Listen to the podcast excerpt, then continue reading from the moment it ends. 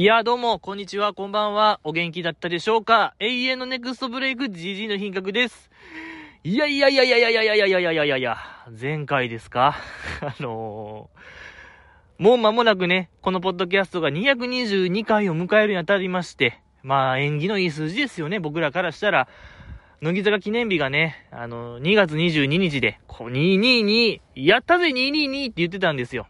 で、つきましては皆様からの企画をね、大募集いたします、何でもやらせていただきますみたいな、あのまあ、大募集したんですけども、企画大募集、何でもほんと軽犯罪ぐらいまでならやるかもよみたいなあ言うたんですけども、お便りが一通ですね、それも全く企画とはあの関係ない、もう揚げ足取りですね、ただのただのただの揚げ足取りが一通、ちょっと何と言いましょうか、うーん、正直おごりがありましたね、僕には。はい。来る、来て当然当たり前、絶対来るに違いないっていう高をくぐってましたけども、まあ蓋を開けてみたら一通だけですね。それも揚げ足取り、ちょっと理解できないいや、コンスタントに 10, 10通ぐらいは来てたんですよ、ここ何年かは。だから絶対一通ぐらいはこれこれ、こういう企画をやれや、みたいな、また来るんかなと思ったら、来ず、ちょっと理解しが、ほんと飲み込めない状況でございますけども、どうしましょうか。晴れてにひゃくにじゅうにをこの状況で迎えた、結託してるとしか考えられないんですよね、リスナーが。裏で繋がってるとしか考えられない。うーん。ライン グループがあるんですよね、裏の。僕はなんか入れてない。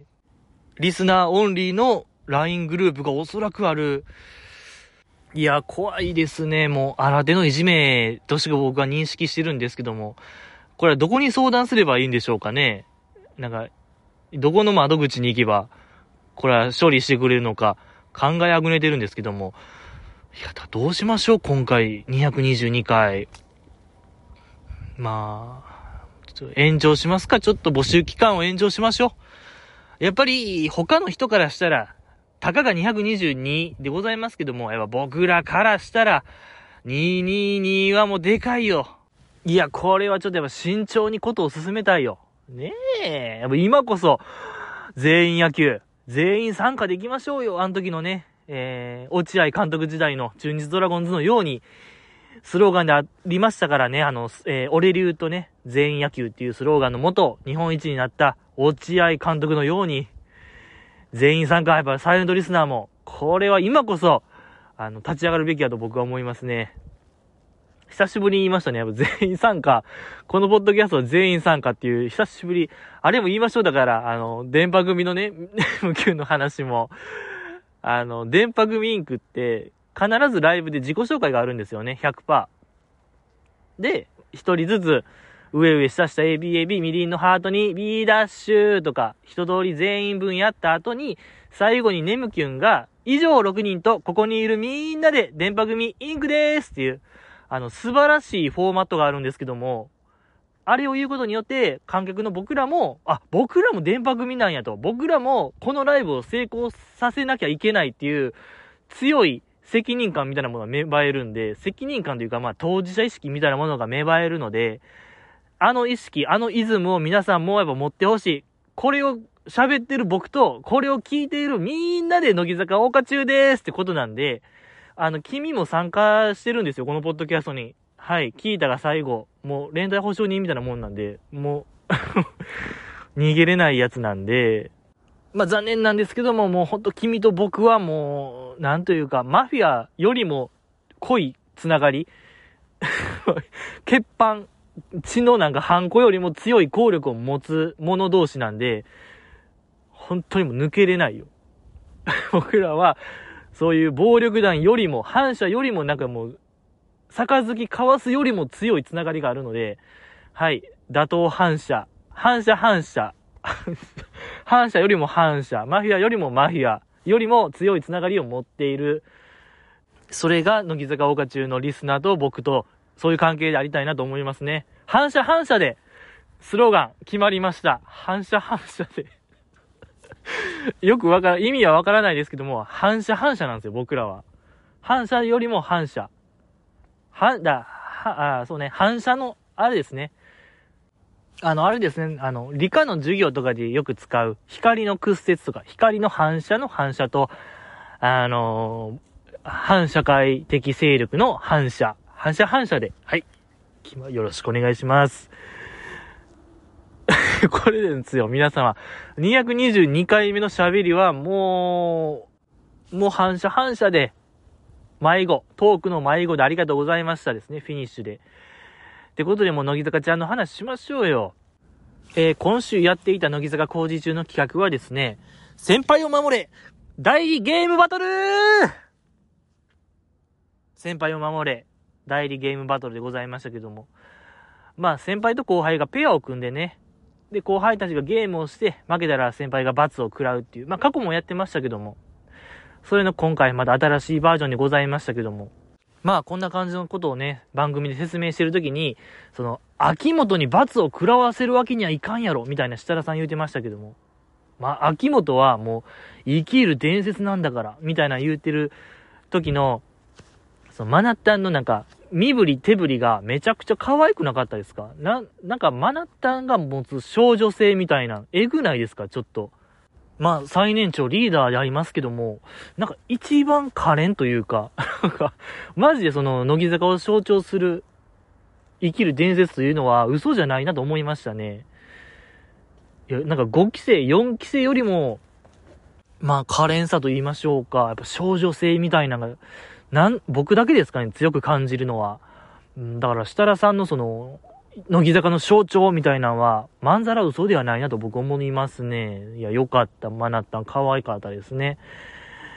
で、まずだいいちゲームが、えー、ギリギリテーブルクロス引きでございましたけども、あっこでその、まず、まあ、やってるのが、先輩が後輩に圧をかけるターンというか、絶対やってましたけど、そこで、山下さんが、遠作ちゃんに、その、私は後輩側をやったことあるから、気持ちはなんかすごくわかる。だから、まあ、買ってくれや、みたいな。絶対に負けんなよ、みたいな。優しい言葉をかけといて、その後にすぐきついこと言うみたいな、めちゃくちゃおもろい、あの、コメントしてるときに、遠作ちゃんが、えーっと、っていうことは、ああ、そういうことか、みたいな。なんかちょっと考えてる風の顔するんですよ、遠作ちゃんって。あれめちゃくちゃ可愛くないですか？なんかたまーにやってるんですけども、あの子だけちょっと咀嚼に時間がかかる感じ。え、さくちゃんだけ時間軸がちょっとゆっくりな感じが僕めちゃくちゃ好きでね、あれ。可愛かった。ウチナータイムって言うんですかあれ。沖縄の人だけやっぱゆっくり時間が流れてる。なんか、その集合時間に遅れてくるとか、まあ時間にルーズみたいな面がある。そのやっぱ大らかさみたいなのがいいですよね、みたいな。ウチナータイムありますけども。あの子のルーツは沖縄なのかもしれないですね。それぐらいなんかゆっくりなんか時間が流れてる。素晴らしい。ですし、なんかでも、あの表情って圧かけられても屈しませんよのポーズにも見えるんですよね。僕、遠作ちゃんのなんか心の強さみたいなのも感じ取れる。あの、すごいこれもね、解釈にいろんな、いろんな解釈の仕方ができる遠作ちゃんの深みがいいですね。君はどう見るってことですよ、あの遠作ちゃんの表情。まああの山下さんのね、圧には負けませんよっていうポーズなのか、ほんまに理解するのに時間がかかってるだけなのか、これは本当にもう、十人十色の答えが返ってきそうな命題、テーマでありますけども。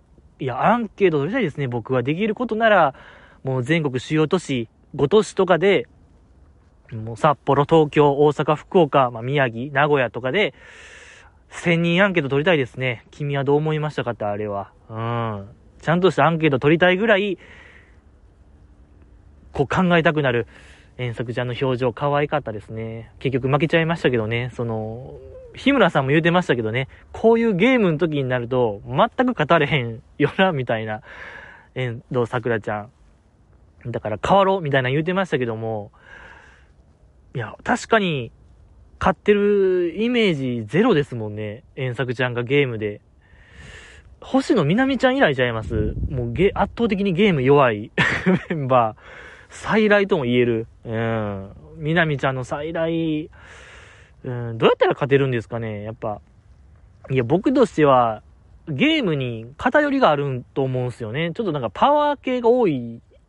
まあバラエティですからね、こう派手めに行きましょうよってことで、パワー系が多い。まあテーブルクロス引きも、まあなんか見た感じパワー、まあパワーとテクニックの競技で、やっぱテクニックオンリーの競技で勝負してほしいね、僕は。ほんともう苦情い、どこに苦情を言えばいいんですか、これって。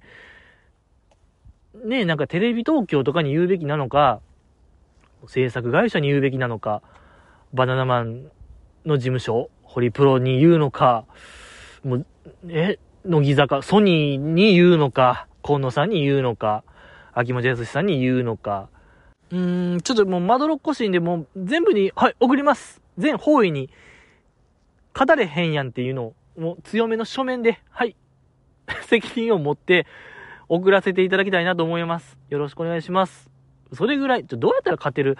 いや、考えたいですね。やっぱこれもどうやったら遠作ちゃんが勝てる競技があるのか。何がいいかな？なんか、あの前、イライラ棒みたいな企画やってませんでしたっけ？その後輩代理バトルで。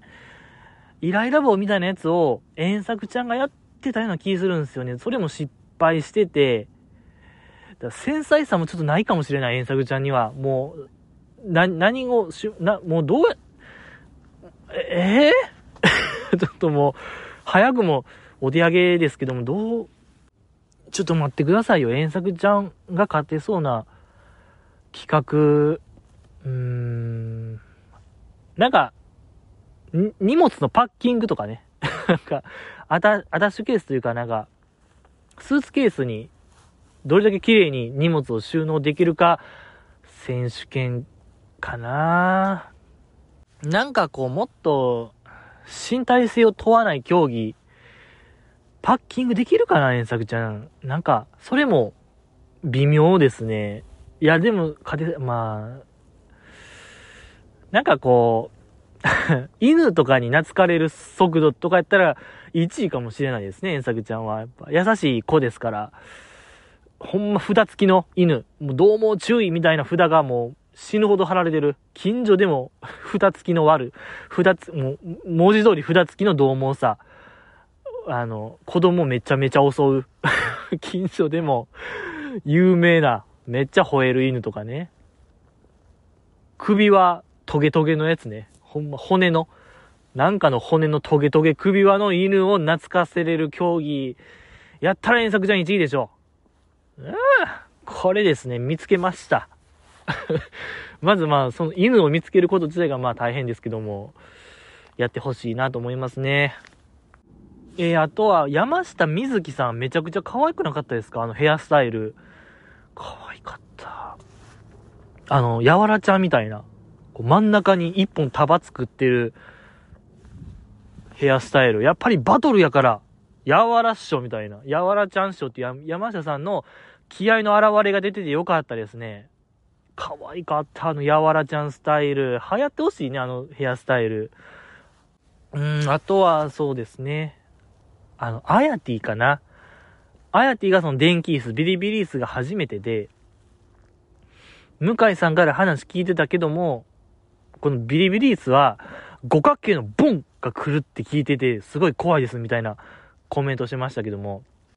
で、まあ、それを聞いてたひな壇メンバーが、いや、なんか五角形ボンじゃなくて、針が下からにこ突き刺さってくるような感じですよ、みたいな、あの、シャキンシャキンみたいな効果音流れてましたけども、あまりにもこの話が食い違ってるんですよね。向井さんの話と、他のメンバーの話が。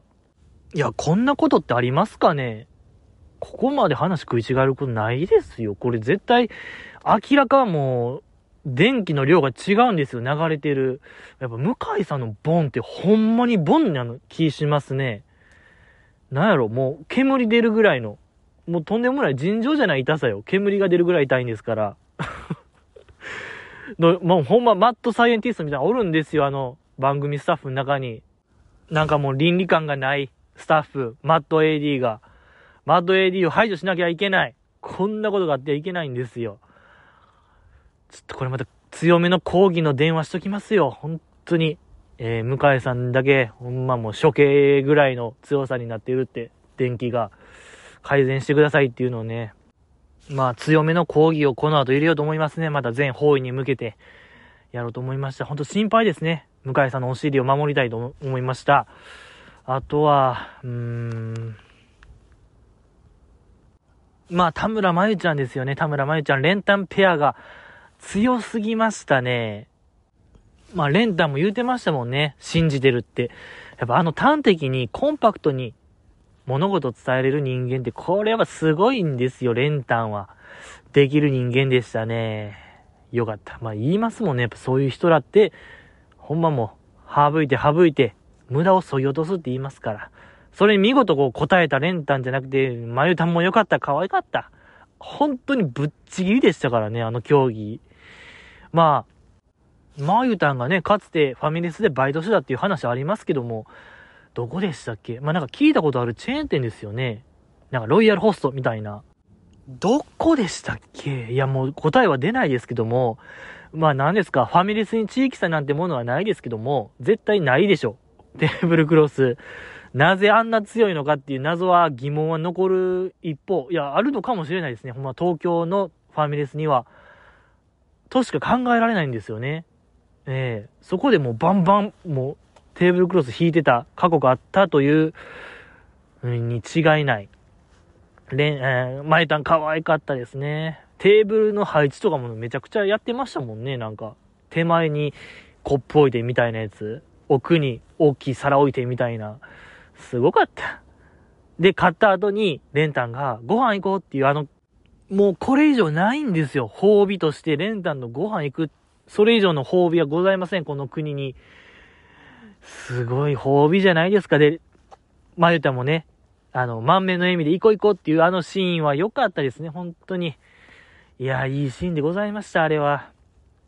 まああのテーブルの配置と言ったら、遠作ちゃんが最後真ん中にこうコップを置いて、それを囲むように大きな皿を置いてましたけども、あれがすごいこうくしくも桜の花びらっぽくで良かったですね、あの配置。うん、家紋なのかもしれないですね。なんか遠作ちゃんちの家紋多分あんな感じなのじゃないかなって思えるぐらい、なんか上手でしたね配置が遠作ちゃんの。うーん全部ひっくり返してましたけどね、コップ。よかったぐらいですか、テーブルクロス引きは。まあ小川彩ちゃんもねよかったですね。うんまああの勝負を仕掛ける場面ですよね。そうあれで、まあ、次の番のあやめんにプレッシャーをかけたいと思いますみたいな、あの仕掛ける感じ良かったですね。可愛かった。あやめん最高でございました。あとはそうですね、うーん山下さん電気椅子で受け身取ってないって書いてますねちょっとこのなんなんこのメモ、取ってなかった山下さんやわらちゃん部屋のにね、柔道の達人なんですけども、受け身は取らずで電気椅子。あとは、あー、でんちゃんの電気椅子リアクションも良かったですね。あの、もうビクーンってなってましたけども、ほんまにもう反射、もうそれこ、あの反射ですよね。体がもうのけぞるぐらい、グーンって食らってましたけども、あのジャンプ力、跳躍力すごかったですね。でんちゃんの。やっぱあれはちょっと次回のサスケで出るのかもしれないですね。やっぱローリングヒル、えー、去年の前回のサスケでね、ローリングヒルのジャンプ失敗してたんで、ジャンプ力足らずやったんですけども、あれで克服できそうですね、あの跳躍力。電気椅子ジャンプ、電気ジャンプ、エレキジャンプがあれば、ローリングヒル今年は突破できるでしょうと思いましたね。えー、あとはそうですね、ギリギリ表面張力ギリギリ表面張力もありましたね。もう激盛り上がり。その良かったですね。あのローコストで、あの盛り上がり、費用対効果みたいなのがエグかったですけども、まあ、ヤンちゃん対ユミキちゃんの名勝負でございましたね。ちょっとヤンちゃんがね、手の震えが最後まで止まらなかったっていうのがちょっと敗因なのかもしれないですね。うん、たまちゃんがね、震えを止めます言うてましたけども。でね、設楽さんがその手の震え、あるちゅうやもんな、みたいな言うてましたけども、ヤクボと神奈川でスナックやってるもんなみたいな言うてましたけども、皆さんもあれ見てます？東京ワイン会ピープルじゃなくて東京パソコンクラブ ティーピーシー ですよね。あれでまあさん週にわたってまあ正月会みたいなやってたんですけども、あのやんちゃんえぐくなかったですか？めちゃくちゃ可愛かっったですよね。あの黒い着物のやんちゃん。いやいやいや、ちょっと、やば、かわいい、かわいいというか綺麗すぎましたね。いや、確かにあれはもう、スナックでしたね。スナックというか、もっとなんか、あの、高級な感じの、すごかった、やんちゃん。で、その東京パソコンクラブいっしゅうねんやから、過去の映像みたいなのがちょっと出てて、その回。いちねんまえのゆみきちゃんが幼すぎましたね、顔が。あんな、いちねんで変わるんかなっていうぐらい、変わってましたね。すごかった。で、まあ、アヤティは変わらずアヤティでしたね。いちねんまえも今も。そこもすごかった。いや、まあ、話はそれましたけども。うーん、あ、向井、向井さんペアも良かったですね。ええー、その、日村さんがね、電気椅子似合ってるな、向井みたいな言われてましたけども、ちょっとなんか、ちょっとショック、ショックでしたね、僕は。やっぱ向井さんは、いちねんぐらい前ですかね、ブログでも。バラエティを脱却したいみたいなブログをアップしてたのを見てる分、うーん、まあなんかちょっといたたまれない気持ちになりましたけども。で、向井さん的にはゆみきちゃんはもう自由にのびのびとやらすのが絶対一番いいんやみたいな、あれ良かったですね。あの作戦が見事にはまってましたけども、やっぱそうなんですよね。ゆみきちゃんに負荷をかけるというのはあんま良くない。好きにやらすというのが一番いいですよね。こうとなったら、あの沈黙の金曜日がね、やっぱあの番組はゆみきちゃんに負荷をかけてかけての番組ですからね。え、いやでも僕まだ最新回聞いてないからあれですけども、もうなんかゆみきちゃんが歌に歌が終わりそうで、僕は個人的にちょっと嬉しいんですよね。えー、ゆみきちゃんの歌はちょっともう乱発しすぎてたなと、うん、ずっと思ってたんで、いやー、のびのびなんかやってほしいですね、ゆみきちゃんには。たまには歌ぐらいでね、やってほしいなと思いますけども。で、そのゆみきちゃんが向井さんになんかメンタルトレー、メンタルトレーナーなんですよみたいな言うてましたけども、やっぱ向井さんのこの精神的支柱と言いましょうか、乃木坂の文字通りやばいですね。いや、いいですね、この向井さんのポジションが。これはもう向井さん卒業したら乃木坂だいぶ変わるなと思いましたね。いや、だいぶ救ってますよ、向井さん。おそらくもう見えないところで他のメンバーを。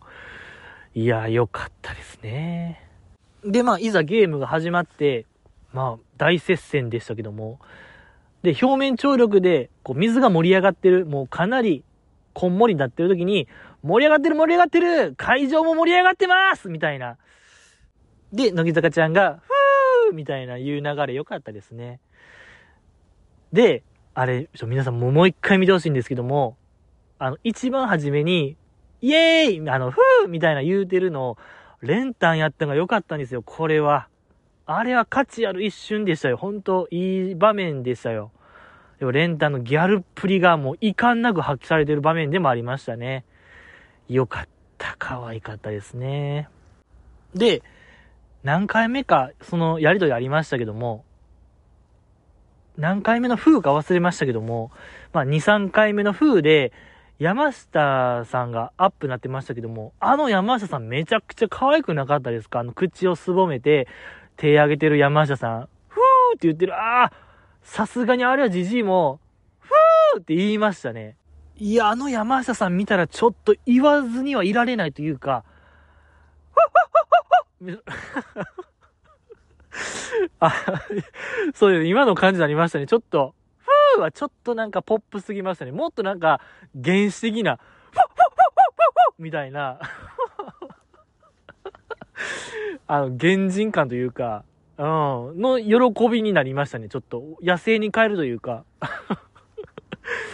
なった、なっちゃいましたね、あの山下さんは。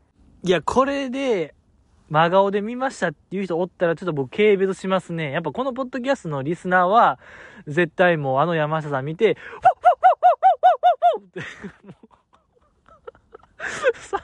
猿みたいになってほしかったですね。うん、やっぱあれはちょっともう、理性を飛ぶ表情でございました。可愛かったですね。理性、理性飛ぶ表情でしたね。あれはよかった。可愛かったのよ。えー、あとはそうですね。まあ、坂口珠美さんが罰を受けてましたけども、まあ、神奈川ちゃんがね、震えを止めてもらったにもかかわらず負けてしまってごめんなさい、みたいな言った時に、玉ちゃんが、いいえって言ってましたけども、めちゃくちゃ良かった、あれ。めちゃ、もう、面白すぎましたね。あれ。いいえって。一番怒ってる人の返答ですよ。あの言葉って、いいえっていう返答は。あの、その、たまちゃんがやることなすこと、なんか、心臓が飛び出しそうです、みたいな言うてましたけども、なんかちょっと少し変な手振りを見て、さんき生だけが笑ってるのいいですね。ひな壇におる、その、梅ピオとか、レンタンがそれを見て、いや、こんなんやってんで、みたいな感じで、ちょっと小馬鹿にしたような感じで、大笑いしてる映像は本当いいですね。なんかその、乃木坂の、ひたすらに横のつながりが強い感じ。強固な横。強固な横がいいですね。うん、面白かった。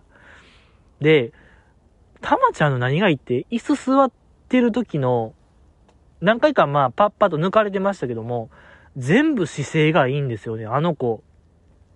うん、信じられへんぐらい姿勢がいいのが、いいですね。素晴らしかった。で、まあ、電気食らった時の大開脚。本当にもう、理想的な飛び箱と言いましょうか。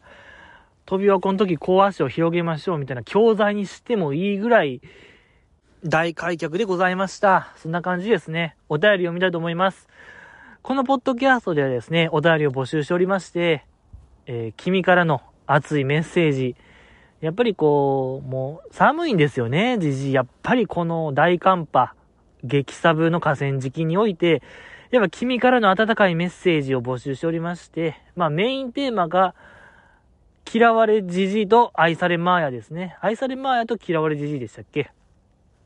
まあ、乃木坂卒業されましたけども、和田マーヤさんみたいにね、愛されマーヤになるためには僕はどういうことをすればいいのか教えてくださいっていう、そのなんかやり方教えてくださいって感じでございますけども、今日もいただいたんで読みたいと思います。これですね。唯一来たお便りですね、今週。読みたいと思います。富田林なんか東大阪でしょ？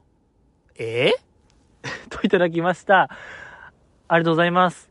これはだから前回のあれですね、その、B 級ニュースで、かきちゃんのその、めいっ子、めいっ子の映像、カマキリの映像ですよね。で、それを見て僕が、めちゃくちゃ珍しいカマキリ、あんな白いカマキリ僕は見たことないみたいな言うて、確かめいっ子ちゃんって、富田林ちゃいましたっけ？富田林ってまあ東大阪ですよねみたいな。だから町工場が多いからそこに何か原因があるかもしれないみたいな言ったことを受けての富田林は東大阪でしょえってことでしょ何言ってんのってことでございますけども、まあ確認しました。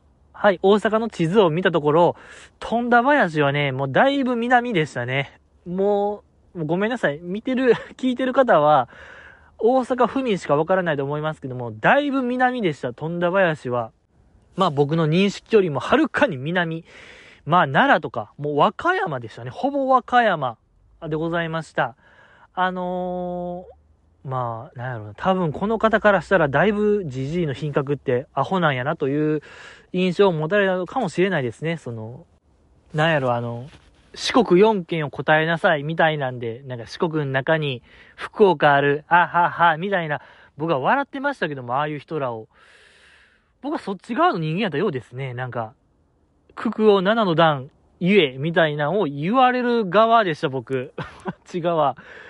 いわゆるおバカちゃんの、うーん、方やったわけですね。悲しい。英語でいちからじゅうかけみたいな。はちと書かれへんみたいなあんな感じの人間です僕は。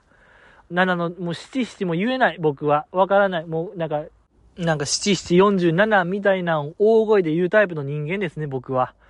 はい、もう生きていきます。そっちとしての自覚を持って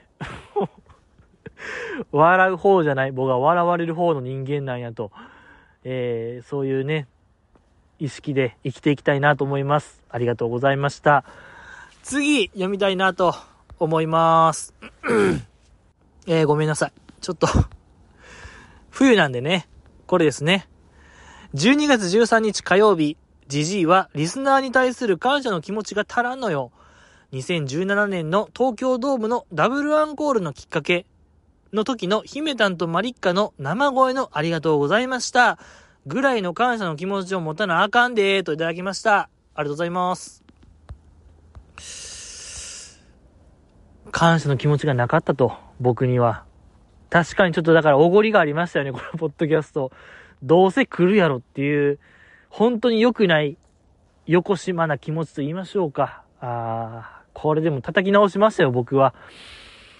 えー、だから、あ、だ、それこそにひゃく、まあ、次回、にひゃくにじゅうにかい企画は、僕のなんか、みそぎみたいな、みそぎスペシャルみたいなんでもいいかもしれない。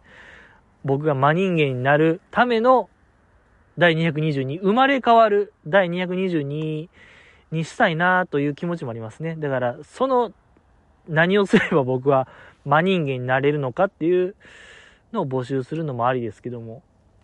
で、まあ、この方がね、例えで教えてくれましたけども、にせんじゅうななねんの東京ドームのダブルアンコールのきっかけの時の姫たんとマリッカの生声のありがとうございましたぐらいの感謝の気持ちを持たなあかんでっていう。これって、その、ステイホームの時、にさんねんまえの時に、あの、乃木坂が、東京ドームそのいっかいめのやつ、この東京ドーム公演流してましたけども、これってその時のやつ、ちょっとその配信されたやつが何日目か忘れたんですけどもちょっとだから僕見てないかな、だから届かなかったです。ごめんなさい。僕多分そのステイホームの時に流れたやつは初日とかのやつなんかな。で、多分、姫たんのやつは、なんかふつかめとか、なんかみっかめのやつ。多分、なんか見てへん回を見ちゃってるから、ごめんなさい。本当にわからない。けども、もう生声で、東京ドームで言ったんでしょ？姫たんとマリカがあんなでっかい何万人キャパで、ありがとうございました。これはちょっと確かに、この気持ち僕も持たない、いけない。まあ、とにかく言えば感謝ですよね。その、ちょっと何分見てないから、その完全には完璧にはわからないですけども、この東京ドームのふつかめ。まあ僕なりの解釈で言いますと、感謝ですよね。感謝感謝で。